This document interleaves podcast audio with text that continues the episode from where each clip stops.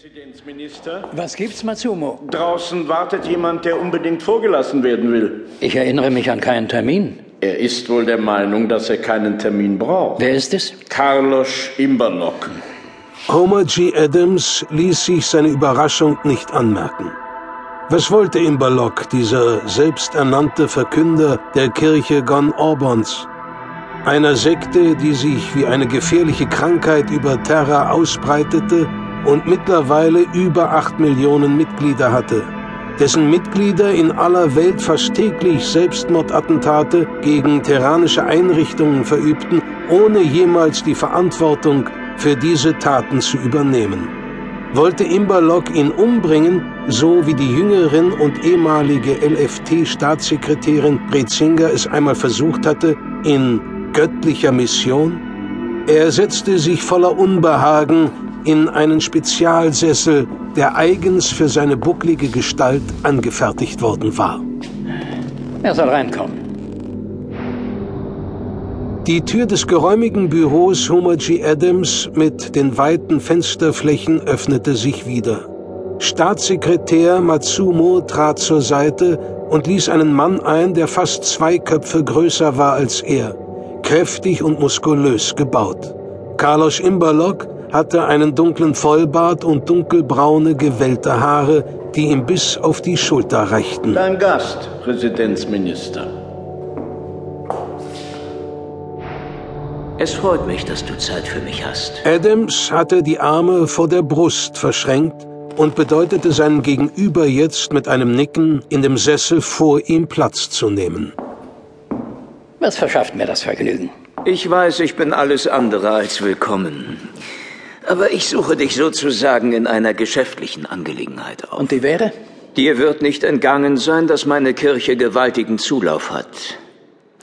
Wir hatten vor, weitere Gotteshäuser in Terrania zu errichten. Aber wie du sicher weißt, gibt es dafür nicht genug Baugrund. Ihr habt zahlreiche Häuser und Grundstücke erworben. Warum funktioniert ihr sie nicht nach euren Vorstellungen um? Begegnungsstätten mit unserem Gott in ehemalige Bürogebäude setzen. Lagerhallen in Tempel umwandeln. Nein, nein, nein, nein. Das wäre nicht angemessen. Außerdem möchte sich unsere gesamte Gemeinde an einem Ort treffen können. Wollt ihr den Raumhafen oder gar die solare Residenz am Ende übernehmen? Keine Sorge. Wir waren immer schon für die strikte Trennung von Staat und Kirche. Ehrlich gesagt zieht es uns in die Provinz. Ich habe mich wohl verhört. Keineswegs. Ich habe alles schon mit unseren Architekten besprochen. Um eine Anlage in der von mir gewünschten Größenordnung zu errichten, benutzt man am besten schon vorhandene Strukturen. Ihr seid gut und gerne acht Millionen. Wie groß müsste ein solches Gebäude wohl sein? So groß wie ein Berg. Also ein Berg. Und welchen habt ihr dabei im Auge? Es gibt nur einen, der geeignet ist, die Macht des Gottes Gon Orbons zu repräsentieren. Den Vesuv.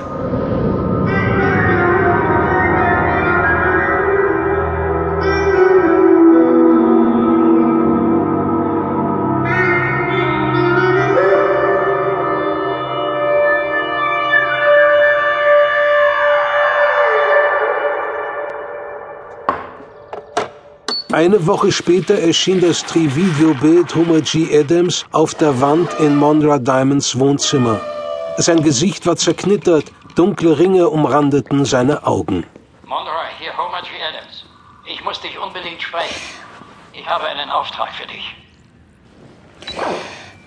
Mondra saß bequem auf ihrer Couch, unterbrach schnell den Spielfilm, den sie gerade sah, und verbannte ihn als kleines Bild an den oberen Rand des Displays. Ja, Homer. Ich habe einen Auftrag. Norman, bitte leiser. Ich verstehe kein Wort. Ab in deine Ecke. Der kleine indische Klonelefant Mondra Diamonds trottete durchs Zimmer und legte sich in seinen Korb. Mit dem Rüssel saugte er einen Napf mit rosa Flüssigkeit aus, der vor ihm stand. So ist's gut. Homer, kannst du den letzten Teil deines Satzes wiederholen? Ich habe einen Auftrag für dich. Ich hoffe, du steckst nicht gerade in irgendwelchen Ermittlungen. Nichts, was ich nicht verschieben könnte. Gut. Ich hatte vor einer Woche ungebetenen Besuch. Carlos Imberlock war hier und bat mich, nötigte mich geradezu, ihm einen neuen Versammlungsort für die Jünger Gon Orbons zu überlassen. Kurzum, er will den Vesuv pachten. Den Vesuv?